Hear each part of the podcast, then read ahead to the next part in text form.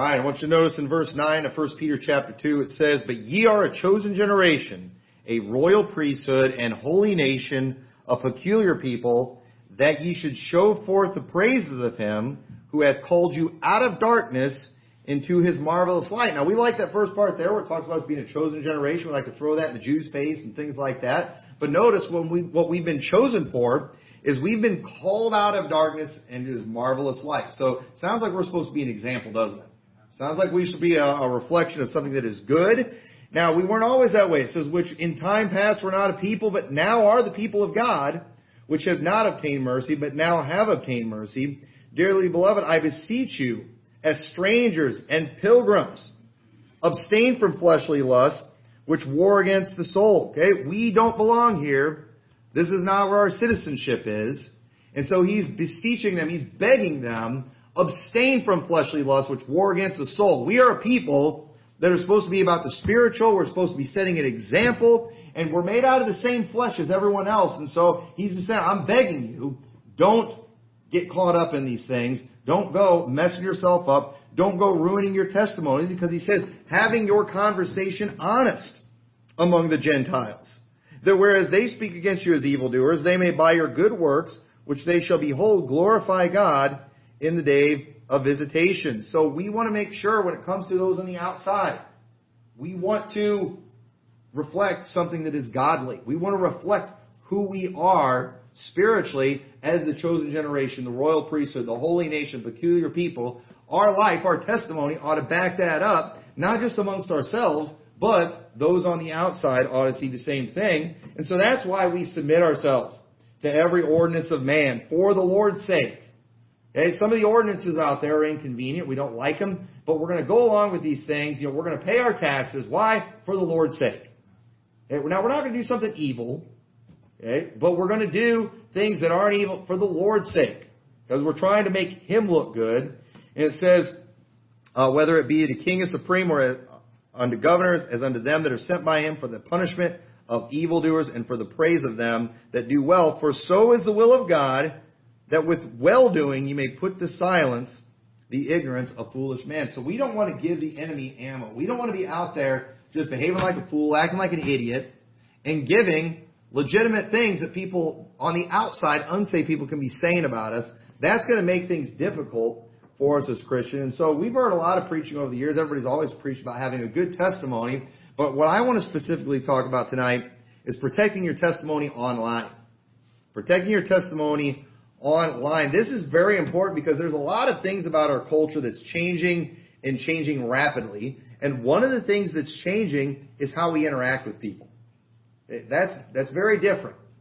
And one of the things we're seeing, and I'm speaking generally here, you know, I know this isn't the case with everybody, but we're seeing less personal, face-to-face interaction with people, you know, out in public, but more interaction with people online. You know how many people are like social butterflies, like in public, and like you can't even find them online? And you know how many people are social butterflies online, but they don't even know how to talk to somebody face-to-face? There's a lot of people out there like that, and you know we've all know people like that. I've met people before that, you know, I know them from online, and online, you know, they're just talkative, outgoing, and then you meet them in person, and they got the personality of a doorknob. You know, they don't talk, they're quiet, and you're just like, you're different, you know, than what I expected, you know, from your online presence, you know, and so the thing is, a lot of this interaction with online and social media, I mean, this is pretty new still.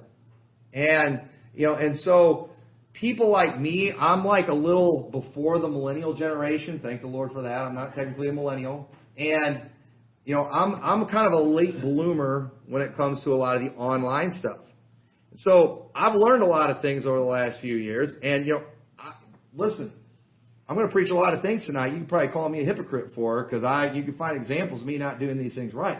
And I'm just saying, I'm just going to be honest, I just learned these things the hard way, because when it came to this new world of social media and online interaction, I've made a lot of mistakes just because I didn't really know how to deal with it. See, as a society, you know, my generation, we've kind of learned how to interact with each other. We know how to act when we're, you know, we know how to act when we're in public. I know how to act around people. I've been around people my whole life. You know, I grew up in church. You know, I've worked jobs where I'm around a lot of people. I've done sales jobs. I know how to interact. I know how to talk with people. I've gone soul winning my whole life. I know how to communicate. I know how to read body language. I know how to read social cues. I got all that stuff down. And so when I'm out and about and I'm in public, I get along with people great. But I don't always online. Because online, you know, I'm a little behind when it comes to a lot of these things. And I've definitely sent a lot of wrong messages. I've definitely miscommunicated. I've definitely misunderstood things, and it often creates problems. An example where this happens too, you know, something I've learned over the years is through texting, for example. Like, I have seen many times where texts have been taken the wrong way. You know, there's a lady we used to know that my wife always had to be very careful how she texted this lady because she took everything bad. Everything. And now, why was she like that? Because she took everything that was said how she was in her own heart. Okay? And when you take everything that people say about you in a bad way and you interpret it in a really negative way, it's because you're a very negative person. But at the same time, you know what? We can't fix people like that. But we don't want to be creating problems. So it's like you always had to be very careful how you worded things with her. Otherwise, she'd lose her mind. And it was super annoying and bugged the tar out of me. I hate stuff like that. And a lot of people, they read things wrong. It's a big problem in the world today, and that's why we have things like emojis. You know, because our vocabulary is not expanding in this world of communication, is it? It's not expanding at all. And because of that, you know, we're using less and less words and kind of going back to caveman, you know, language with just grunts and things like that and noises. But because of that, it's real easy to interpret a text in many different ways. And a lot of times people get it wrong. It's happened with husbands and wives before. But, you know, over time, with certain people, you kind of learn their writing style, their texting style, and you don't take things wrong as much. But online, you don't always know those people, and there's always a lot of problems. So there's a lot of conflict in the online world. Is there not? Has anybody ever seen Facebook drama? You ever heard of Facebook drama? Anybody ever seen that before? Again, if you've been on Facebook, you know exactly what that is. And, you know, and I think as time goes on, I think that kind of thing will get better and become, you know, more rare. Because I do think we're learning how to communicate better. But, you know, there's people like me who are behind on these things, and then I come in and I kind of start the trouble over again, you know, because I'm behind the curve and trying to learn how to communicate. I didn't know you weren't supposed to do that. I didn't know that like triggered everybody. You know, you learn these things, and it's something you gotta watch out for. And so for the most part, again, we know how to act and communicate with people in person. At least I do. My generation does. But online, those people skills don't always transfer to the online world. And some of you who know how to communicate in the online world, often your people skills online don't transfer to the real world.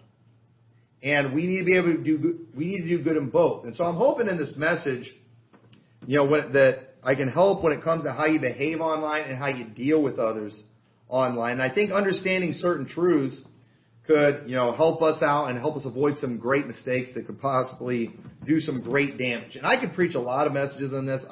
I'm hoping to only preach one, but I might end up preaching more on this. We'll just see what happens. We'll see if I can get the main points across and hopefully help you. We'll see what happens in this message. But I do believe this is important to hear because it's important that I preach this here because one thing I have no desire to do as a pastor, I do not want to do, I don't want to police people's online activity. Y'all understand that? I don't want to do that, okay? I'm not going to have somebody in this church, I'm not going to appoint them to the position of spying on everybody online and seeing what y'all are liking and not liking and saying and then tattling to me. And I don't want to do that. Okay, but at the same time, too, here's something that you all need to understand. Okay, while I plan on leaving you alone with what you do online, if what you do online starts affecting our church's testimony, then be prepared. I'm going to preach to you like the choir.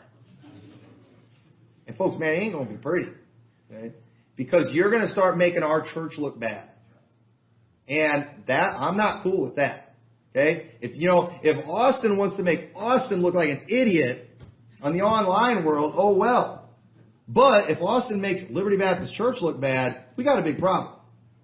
You're a dictator. You have no, it's none of your business what we do online. It is if it starts affecting our church. And if we look like this church is full of a bunch of jerks and knuckleheads and keyboard warriors and peanut gallery, all that, I don't want that.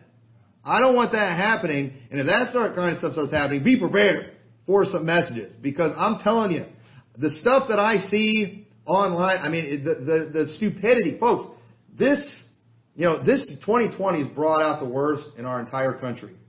But the stupidity that it has pulled from Facebookers is just beyond my comprehension. The amount of dumb that I have seen this year, it just boggles my mind and is just destroying my faith in humanity. And I've been on a campaign for a long time, and I'm continuing to every day unfollow people and unfriend people and block people. Why? Because I can't handle all the stupid that I'm seeing, and I don't always know these people's backstories. I'll say a little more about that later. I don't know if there's somebody who really needs to be rebuked or helped. All I know, I don't have time to help all these people. I don't. And so I just don't want to see these things because I'm going to be tempted to just be responding to stupidity all the time. And I don't have time for that because when I respond to stupidity, I tend to get in the flesh. And I don't want to ruin my testimony. So I'm telling you, man, I'm taking advantage of this unfollow and unfriend thing on there, and I'm doing it like I'm not following that many people anymore. I can go through my Facebook feed, and it ends now. It does. It didn't used to do that. It does now where it's like, I don't want to scroll through. Because I'm not following that many people, because most of my friends on Facebook are stupid, or at least appear to be stupid. All right? You say, that's really mean. I'm sorry, but that's what I'm seeing. I'm seeing stupidity on a level I never imagined. But at the same time, too, I might be misreading some of that. And so hopefully these things will help you. So some things you need to remember when interacting with people online. Turn to Matthew chapter 18 and verse 15. So again, I don't want to police things, but I do want to make sure that you all know that if there is any indication on what you do online, that you go to this church, you need to take that into consideration. You need to think about that and remember that what you do now affects this church. And if you want to act like a fool, go do an anonymous account, make up a new name, and then go straighten everybody out. But don't do it when it's attached to our church. Don't do that. You'll embarrass me. You'll embarrass this whole church.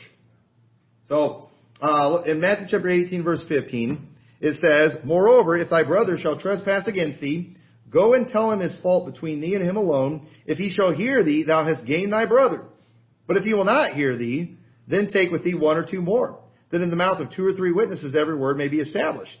And if he shall neglect to hear them, tell it unto the church. But if he neglect to hear the church, let him be unto thee as a heathen man and a publican." Now, folks, I just need to talk about this for a while. But look, right here we're getting a very clear, detailed explanation of how to deal with conflicts with people. And I want to submit to you that what is going on today, thanks to the social media world, is an absolute opposite of what Jesus Christ himself laid out when it comes to how we deal with things. And one thing you need to understand when it comes to dealing with people, all right, somebody who does you wrong, somebody who is wrong, you know how you deal with them first? You do it privately. Privately. Okay, now I get it. You don't like what that person said on their Facebook post. In fact, they might have even bashed you. You know what that was? They faulted you. They're wrong in what they did. Deal with them privately. That's what we see here. We see them doing it privately, but you understand when immediately you go online and you're dealing with it on Facebook or whatever, you're taking it to the church.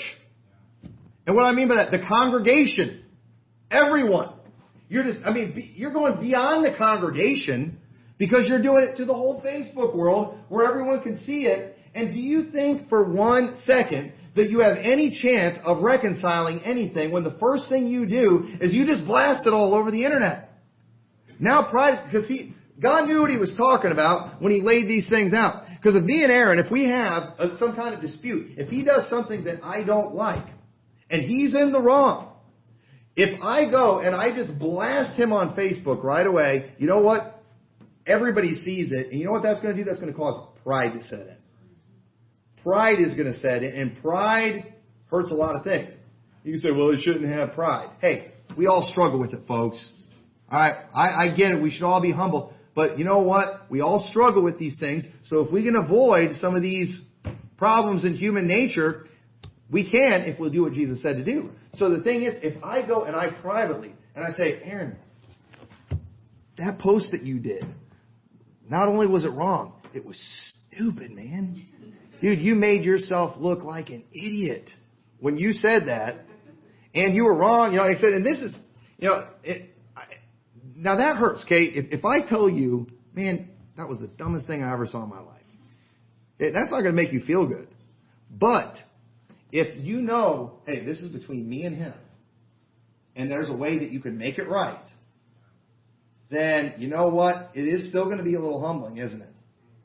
But how much worse would it be, okay? And you all think about how you would feel if I came up to you and I did that to you privately. Pride's going to set in even with that. And it's going to make it difficult to swallow your pride. But if I can prove to him he's wrong and show him, look, here's where you're wrong, man. You know what he can do? He can go quietly delete that. He can quietly get rid of it. We can make it right. Everything's fine. But once I've gone out there and I just blast him online, okay, as soon as the drama starts, don't get me going on these people. The screenshot people come out. All right, you know, the surveillance people, you know, the CIA that, you know, keeps track of everything. All right, folks, let me tell you something about the new IFB online keyboard warriors. They're nuts, all right? They're absolutely nuts, and they're embarrassing. And I had somebody send me a massive file of screenshots of some guy one time that I didn't know the stuff about him. And I'm like, you know, what's wrong with this guy? Never ask that in the new IFB world. Because somebody's going to tell you. Well, I didn't know everything. You know, he volunteered. I thought it was okay. And I got a whole file sent. And I'm looking through all this stuff. I mean, just a ton of screenshots with all these messages. And I'm thinking, who took the time to get all these screenshots? These things were over months of time. And I called that guy up and I said, listen, I had no idea that you were on the outs with the new IFB. And let me tell you, a whole file has been sent my way. I said, if you want, I'll judge this situation. And if you convince me that you're okay, I'll defend you. But I really don't want to go through all those screenshots and read all of those and have you answer for all those things. I really don't want to do that. And if you think there might be a problem or maybe there might be some legit, you know, would you be willing to maybe just step down? And he did. He had a real gracious attitude about it, and I appreciated that. And I don't know. I never looked at all that stuff. He might be everything they say. I'll never know. I've deleted that file. I don't care about it. But I will say, he at least impressed me with how he responded to that, where those other people creeped me out. Good. Now, I'm telling you, people have got files on me already. They've got files on me. They're saving that stuff. And you all know that's how it is. You all know that's how that works. You know, as soon as you go, you know, somebody goes and just blasts somebody online, everybody's watching now. Everybody's paying attention. And if you think that that's going to help somebody humble themselves and get things right, you're crazy. You're not trying to help them. You're not trying to make things right. You're trying to hurt that person. You're trying to humiliate that person. And that's not right. And let me tell you something. Any coward can confront somebody online. Any coward can do that. Let me tell you, it was a lot different back in the day when you had to go and you had to go face to face with that person and say, hey, here's a problem. And you, because you know what? You don't get to throw accusations when you're face to face with a guy. He can punch you in the nose. He can lay hands on you. He can fight back. But we got these mousy, little, skinny, queer little millennials that are out there today. They can say whatever they want to the toughest guy in the world because they're hiding in their mom's basement behind their keyboard under anonymous accounts. And let me tell you, you're not bold when you called that guy out. Let me see you do it to his face, in his presence, in private, where he can beat the snot out of you and there's no witnesses. Let me see you do it then. And then I'll be impressed with you. But let me tell you something about these people that are always blasting everybody online and just rebuking them before all. First thing, they would never do it face to face. That's not how they deal with things. And let me tell you, you're not impressive. You're a coward. You stink. And we've seen this too. I mean, just the other day, there's a guy who decided this, found a clip, proves some preacher's a heretic. And instead of going and confronting him, he posted all over social media. I'm like, shouldn't you confront? And then he goes to confront him, and it's like harassing the guy. Well, he said I should confront him. He said I should do something. You do that first. Dude, you've already announced the guy's a heretic. Now, pride set in. You're not going to, after I did the biblical thing and I confronted him first, I found out he's not a heretic. You think you're going to do that? And I know why you think you don't have any pride, but that's not what's going to happen. See, there's a reason Jesus gave this method. It's a way we can get pride out of the way, because pride obstructs everything. It makes everything difficult. But today, people just love to just go online and just blast it all over. That's not how these things work. There are many benefits to face-to-face private conversation. One, you're less likely to miscommunicate. You realize how much we communicate by our facial expressions? Do you realize how much we communicate by our body language? There's a lot of things that we communicate. We've all learned over time to see these things and understand these things. But when I just do a short, typed-out message, there's a good chance you might miscommunicate or misunderstand it. That happens all the time. It happens all the time where people take things wrong. But and emojis don't solve all that. They don't. Tone of voice. Okay? It's hard to show tone of voice in our language. Again, because remember, our language is shrinking. We're not using more words. We're using less words. So understand, there's a reason Jesus said do it this way. It's better. You're going to be, when you're face-to-face, you're going to be much less likely to act like an idiot. And it's easier to keep pride out of the equation. So your response post, your comment on someone else's post, or on someone else's video, does not count as a private confrontation. Oh, I confronted that person. I confronted this preacher. Yeah, on your anonymous comment you left on a YouTube video. Yeah, you confronted this guy. Yes, when you left a comment on his Facebook wall. That's not a private confrontation. Folks, there's a lot of benefits to just dealing with things privately first. I don't want to say what it is from the pulpit. I heard a rumor recently about a church that I knew about, a really bad rumor that was it's going all over online. And when I heard about it, I was mad and I kind of believed it. I never said anything, and I went and I contacted somebody from that church. I private messaged them. And I said, hey, what's up here? Because I saw the situation. I thought, you know what, I'll bet it could be something else, because I typically think the best. And even though I don't completely agree with what this church did, the best that I thought is actually what it was. And he confirmed it to me, and was very thankful that I confronted him and I asked him privately about it. And he gave me permission to share, what, and I said, I don't think it would really benefit to add extra attention to the situation right now. But I was really glad I did. Like, you know what, I'm glad I didn't go sharing some of these posts that were out there. I'm glad I didn't, go put my 2 cents and add any of that. I'm really glad I dealt with this privately first. Because here's the thing, too. In this particular situation, if I would have said something first publicly, I believe there's still some fault in what this church is doing, but it is nothing like people are saying. There's still some fault. You know what I would have done if I'm just typical idiot, proud jerk? I would have just focused on where they're still wrong and not admitted I was factually wrong in what I originally said. Because that's what everybody does. Anytime you get called out for being wrong, you know what? Because we're always wrong with other sinners, you can always find something else. I know I called this guy a heretic and said that he believes this doctrine. I know he just proved that he doesn't, but you know what? He's wrong on this over here too. That doesn't justify what you just said about him. Okay? That's ridiculous.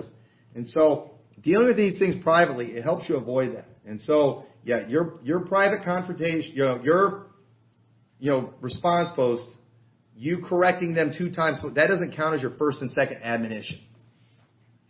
And it is amazing how quick people get to the first and second admonitions.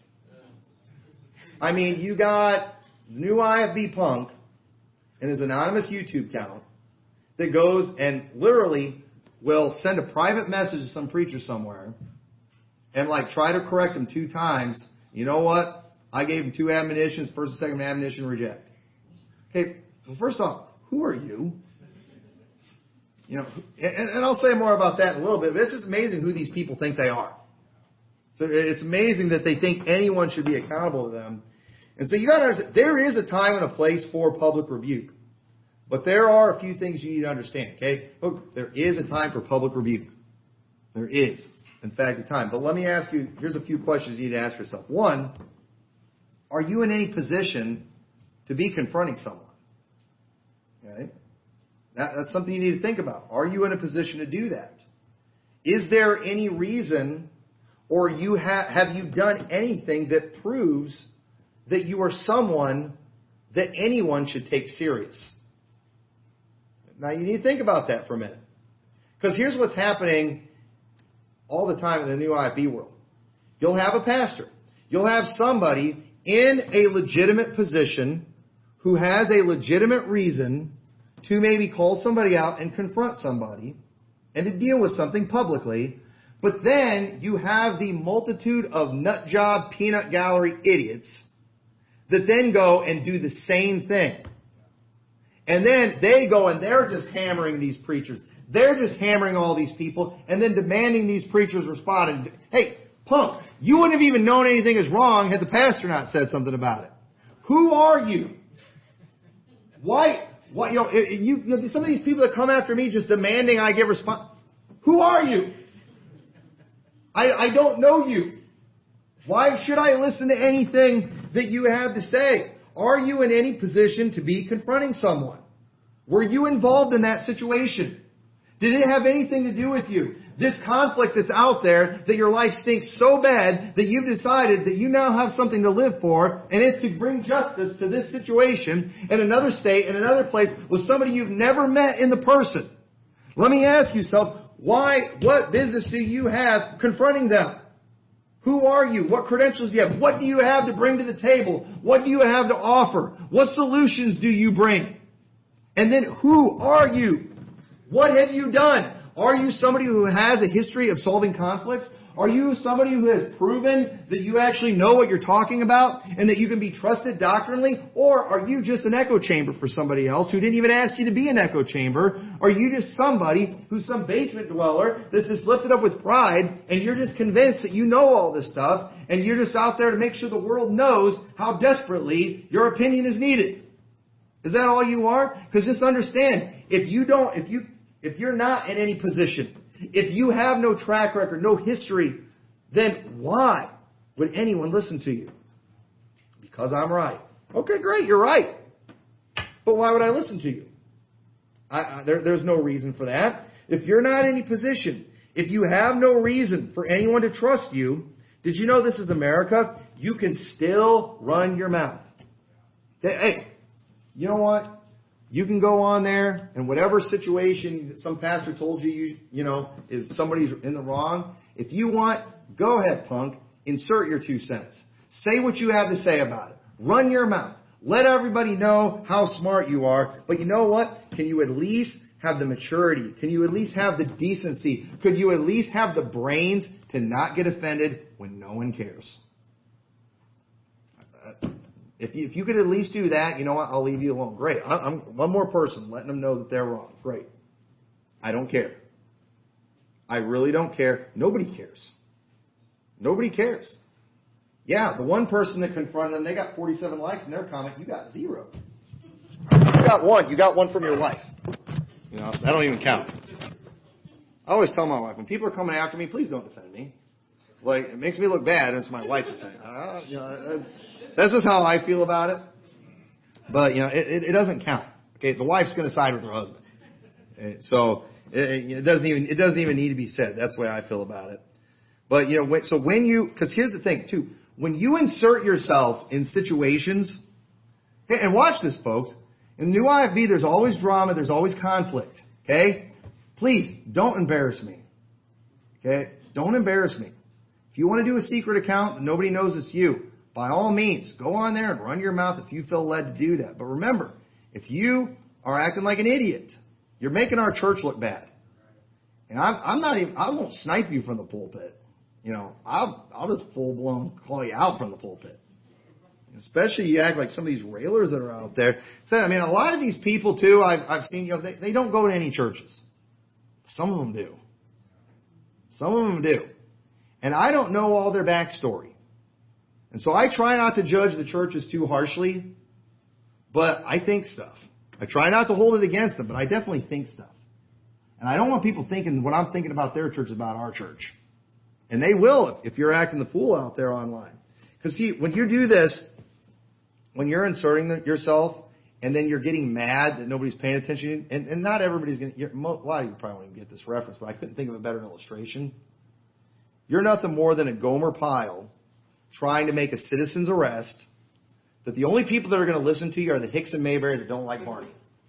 Does anybody get that reference? I couldn't think of a better reference. What, man, you guys, see, my kids, right? You know, they know it. Barney did an illegal U-turn. Gomer Pyle got mad because he had just gotten a ticket. So he went after Barney yelling, citizen's arrest, for calling him out. And he was like getting the whole town mad at Barney for doing something illegal and trying to get him in trouble. And of course, everybody who's mad at Barney for giving them tickets is all going to be all on board with that. But here's the thing. It's Gomer Pyle. He has no authority. Okay? And the truth is, too, okay, I get it. Let's say, you know, some pastor gets mad at me and he calls me out, and then you got, you know, Joe YouTube out there that has done nothing with his life. He goes out there and he's calling me out and running his mouth. You know who's going to like his junk and pay attention to him and give him credibility? People who already don't like me. That's all there is to it. Okay? He hasn't changed one person's mind. But he's one more voice to people who already don't like me. So understand that. If you are the YouTube punk or the Facebook punk that's out there inserting themselves in all the drama, if you are getting any support, it's not because you've changed anyone's mind. It's not because you've contributed anything to the situation. It's because you are just one more voice saying what somebody else already agreed with.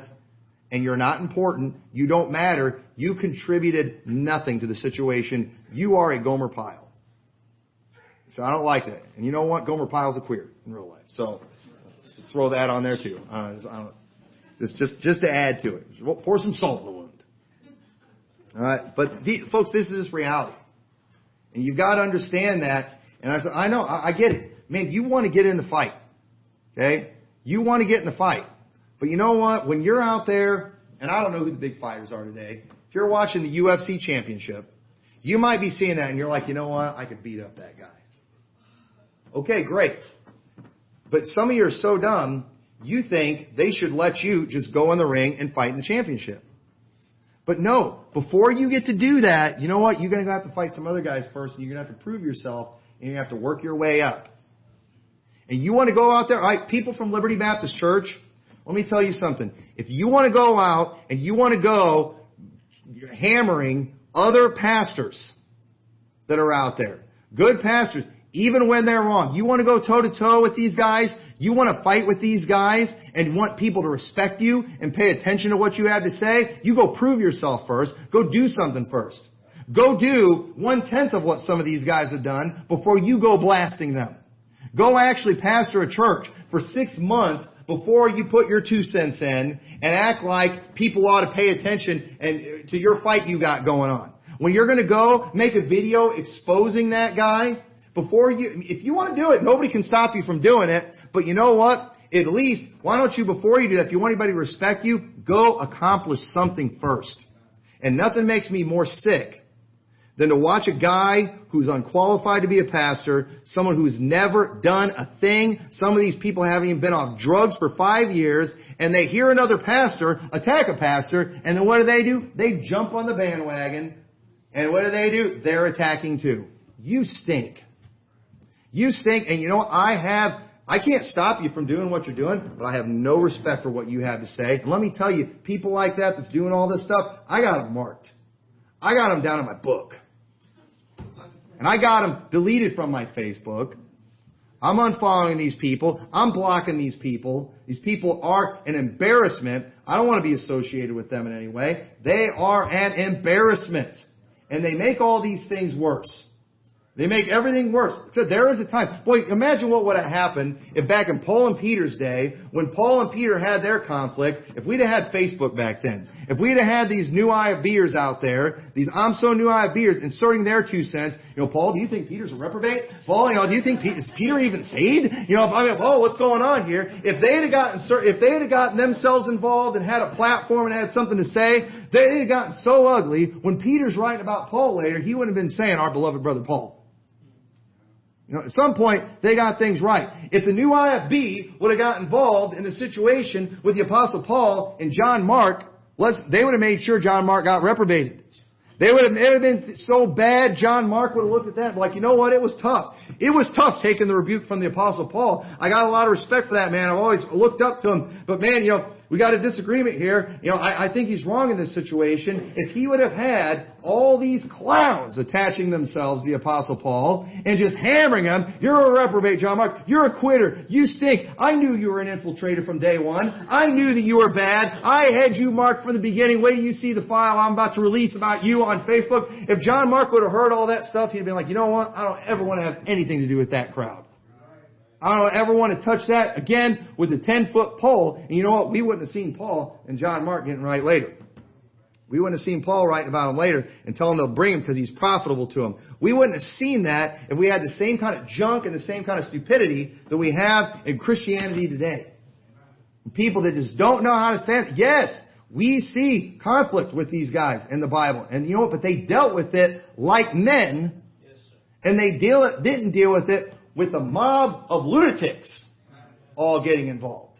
A mob of just unqualified, poor testimony, novices inserting themselves into it. They didn't have that, but that's what we have today, thanks to social media. And you better figure out how to conduct yourself in these things. You better figure out how to act. And so, turn over to Acts chapter 23. I'm not going to make it through this whole message. But Acts chapter 23 and verse 1. And Paul, earnestly beholding the council, said, Men and brethren, I have lived in all good conscience before God unto this day. For the high priest Ananias commanded them that stood by him to smite him on the mouth. Now Ananias had no right to have Paul smitten on the mouth. He was wrong. And he did it. And it wasn't right. Then said Paul unto him, God shall smite thee, thou whited wall. For sittest thou to judge me after the law, and commandest me to be smitten contrary to the law? Hey, is Paul right about what he's saying here? Yes. Ananias is going against the law. And you know what? Ananias was a whited wall. Okay? I think this was a great insult. And I think Ananias had it coming. But look, it says, and they that stood by said, Revilest thou God's high priest? Then said Paul, I wist not, brethren, that he was the high priest, for it is written, Thou shalt not speak evil of the ruler of thy people. So Paul's like, hey, I didn't know he was the high priest. Because there is certain positions that deserve certain respect. If President Obama came in here today, I went, get out of here, you skinny little queer. The office deserves some respect. Y'all understand that? I might throw them out, but it would be a lot more dignified. Okay, y'all get that? Because it would be a bad testimony for me to act that way. And so I wouldn't do that. I wouldn't, if I met President Trump, I would treat him with respect. I would honor the office. Even if I don't care that much for the man, and even if I hate some of his policies and what he's done, I respect the office. Why? Because I don't want to be a bad testimony. As for myself and for this church. So Paul, he's like, hey, I didn't know he was the high priest. And then what does he do? He quotes a scripture. Hey, I know what the Bible says on this. I know what the Bible says. So he's showing, hey, I did this in ignorance. But then notice what it says here. This is interesting. But Paul, when Paul perceived that one part were Sadducees and the other Pharisees, he cried out in the council Men and brethren, I am a Pharisee, the son of a Pharisee. Of the hope and resurrection of the dead, I am called in question. And notice how he brought this up when he realized we got half Pharisees and half Sadducees. And you know what happens?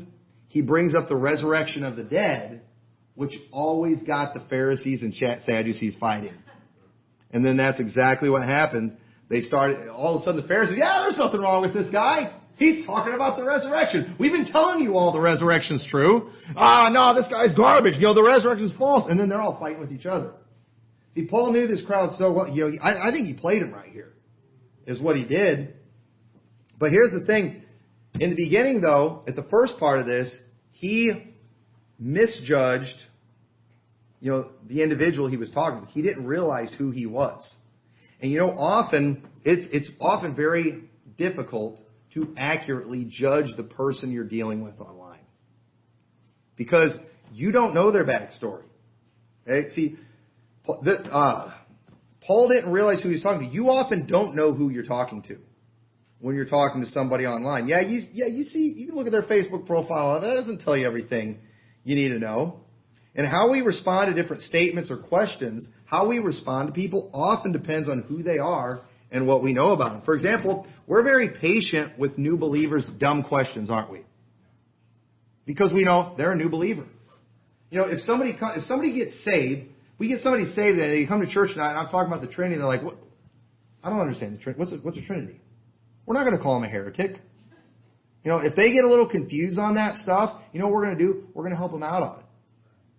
We're not going, if somebody just gets saved, they might hear they haven't been taught anything, so they might ask some really dumb questions.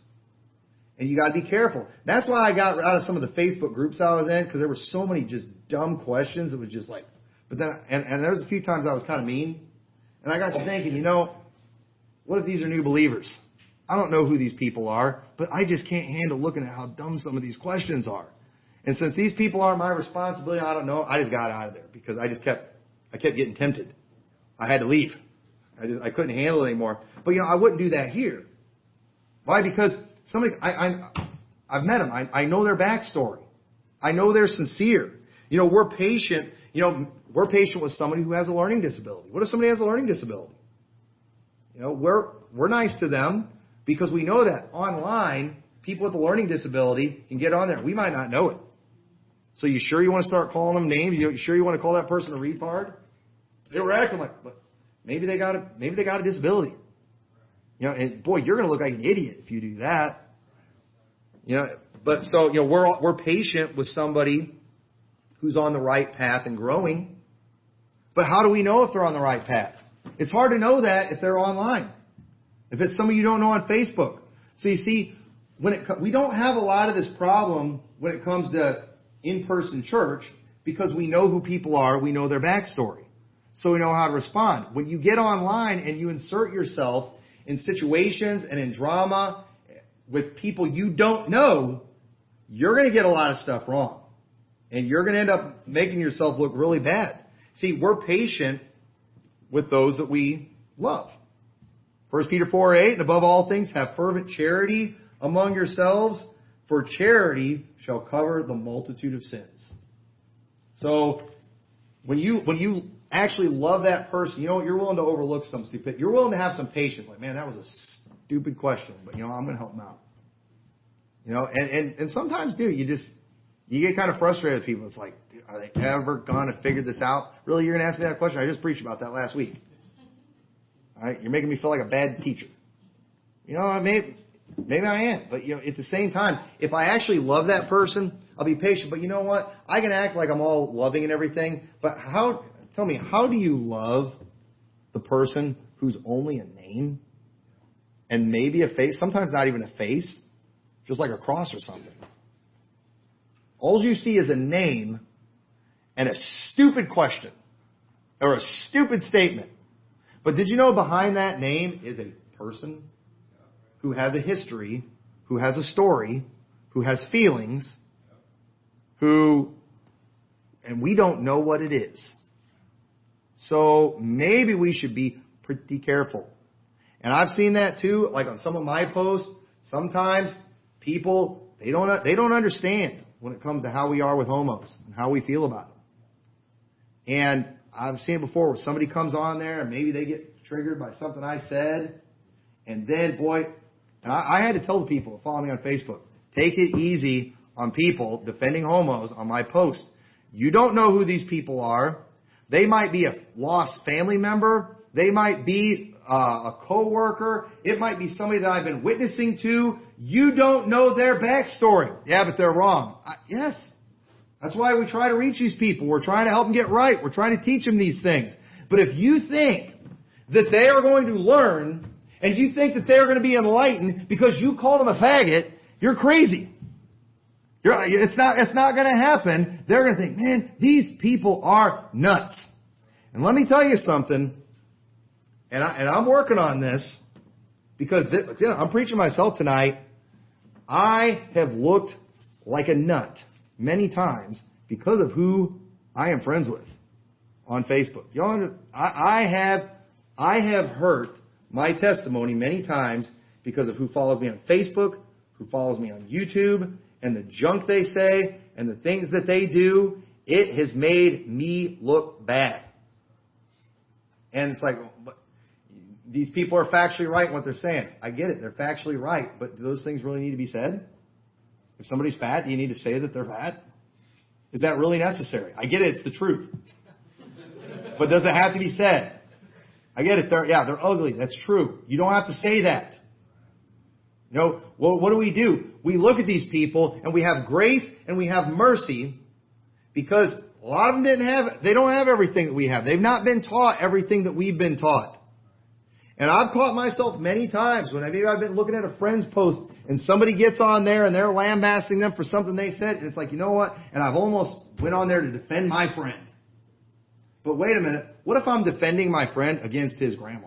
You know, what if I'm defending my friend against a family member or a neighbor or a coworker? He's the one that has to live next to that person. And if I go on there agreeing with him, defending him while acting like an idiot, who does that create problems for? It doesn't create any problems for me. But it does create problems for him. Do you all understand that? And that's why you need to be careful about what you insert yourself into. You don't know the backstory. You don't know what all's going on. And so you need to stay out. And folks, these are things that I think that I'm learning. I'm learning as I, participate in this world that I often wonder, should I have ever entered that world? I do think there's some great benefits to it. I do think it's a powerful tool if it's used right. But let me tell you something about powerful tools. They can do a lot of damage too. And we've been taught when it comes to guns, for example. I got my first gun when I was 12 years old. I got a shotgun. And man, we did the hunter safety course and everything. And one of the biggest things they teach you is to just respect that weapon and understand what it's capable of doing. And they gave us all these rules. They told us every time you pick up a gun, you check to see if it's loaded. If you hand somebody a gun and they hand it back to you, check to see if it's loaded. Always. Never point a gun at anybody, even if you know it's not loaded. They're telling us all these rules like, I already checked it, I know it's not loaded, but something can happen. And if you're wrong, you could kill somebody. And it's high time we start respecting what we are capable of doing with social media. There's a great deal of damage that can be done, and you shouldn't be reckless with it. You shouldn't be reckless with a gun. You shouldn't be reckless with social media. And it's high time that we learn some of these rules like that and drill them in people's heads and say, you know what? Don't get in arguments with people you don't know, especially on somebody else's post. I don't really feel like writing the books for the rules on how to do social media, but you know what? Maybe I should. Maybe somebody needs to do that.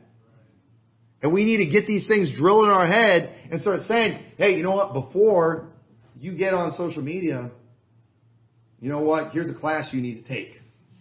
Because you can do great damage. You need to teach that to your kids. Okay? There's certain things, that kids, a lot of times they post dumb things online that, that could get you in a lot of trouble. Okay?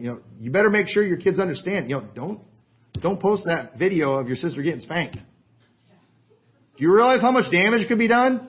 It's just spanking. We do it all the time in our house. You know? It's funny. I get it. But it's not funny when you do it on social media. It could wreck your life. There's a lot. And folks, that's happened. Where people just video themselves doing dumb things. They post on social media. You better give your kids a scare talk. And we've given ours scare talks about things. And when they do anything dumb, we give them another scare talk. All right? Jason's looking at it. Yeah, he knows what I'm talking about. He's gotten those speeches before, and let me tell you, they're ugly. You know why? Because social media is a great tool in many ways, but it is very dangerous. And just like as a parent, your kids playing around with a gun in the house, you're going to scare them to death, aren't you? You are going to scare them to death because they could have done great damage. And people, they don't even care about the damage that they can do on social media. And it's like they're out there to do damage. You know what? You're wicked, if that's the case. Sometimes you're just stupid. Sometimes you're ignorant and you just don't realize. But I hope through some of these things we talked about, you'll understand that, you know what? I don't want to be out there doing damage. I don't want to be out there ruining my testimony. And you better not be out there ruining this church's testimony. And you're capable of that today. We got people, they watch everything our church does. Just looking for fault. Just looking for something to expose us with.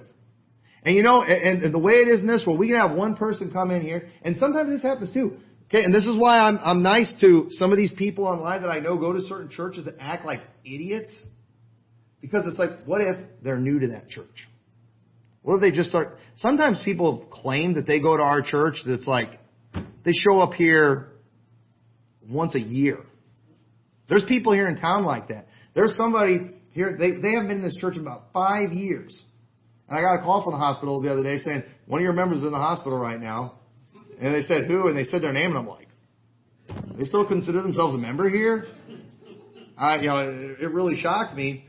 But and so the thing is, I would hate it if that person, and this person's older and not on social media and stuff, but I would hate it if that person was just being an idiot online. Yeah, and I go to Liberty Baptist Church. No, they don't. I don't claim them.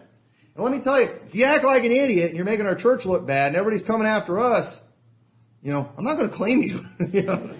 And so, don't get mad if I'm not defending you when you do something that looks really bad. I'm not going to defend you.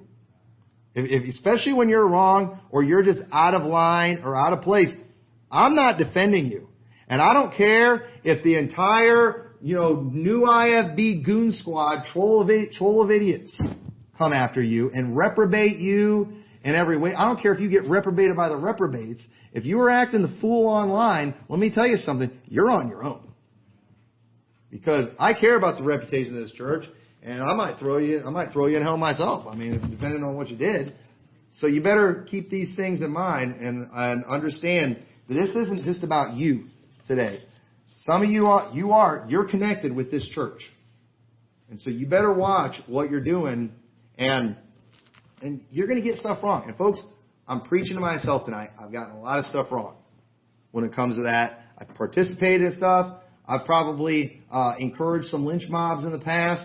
I've said things I shouldn't have. I've ripped some people's heads off that didn't have it coming or that didn't deserve it. I know it, man. I'm reflecting. I'm seeing the rampant stupidity that is going on in the online world. And you know what? I'm not just up here today just to condemn all of it. I'm up here doing a self-inventory and saying, you know what? I better watch myself here.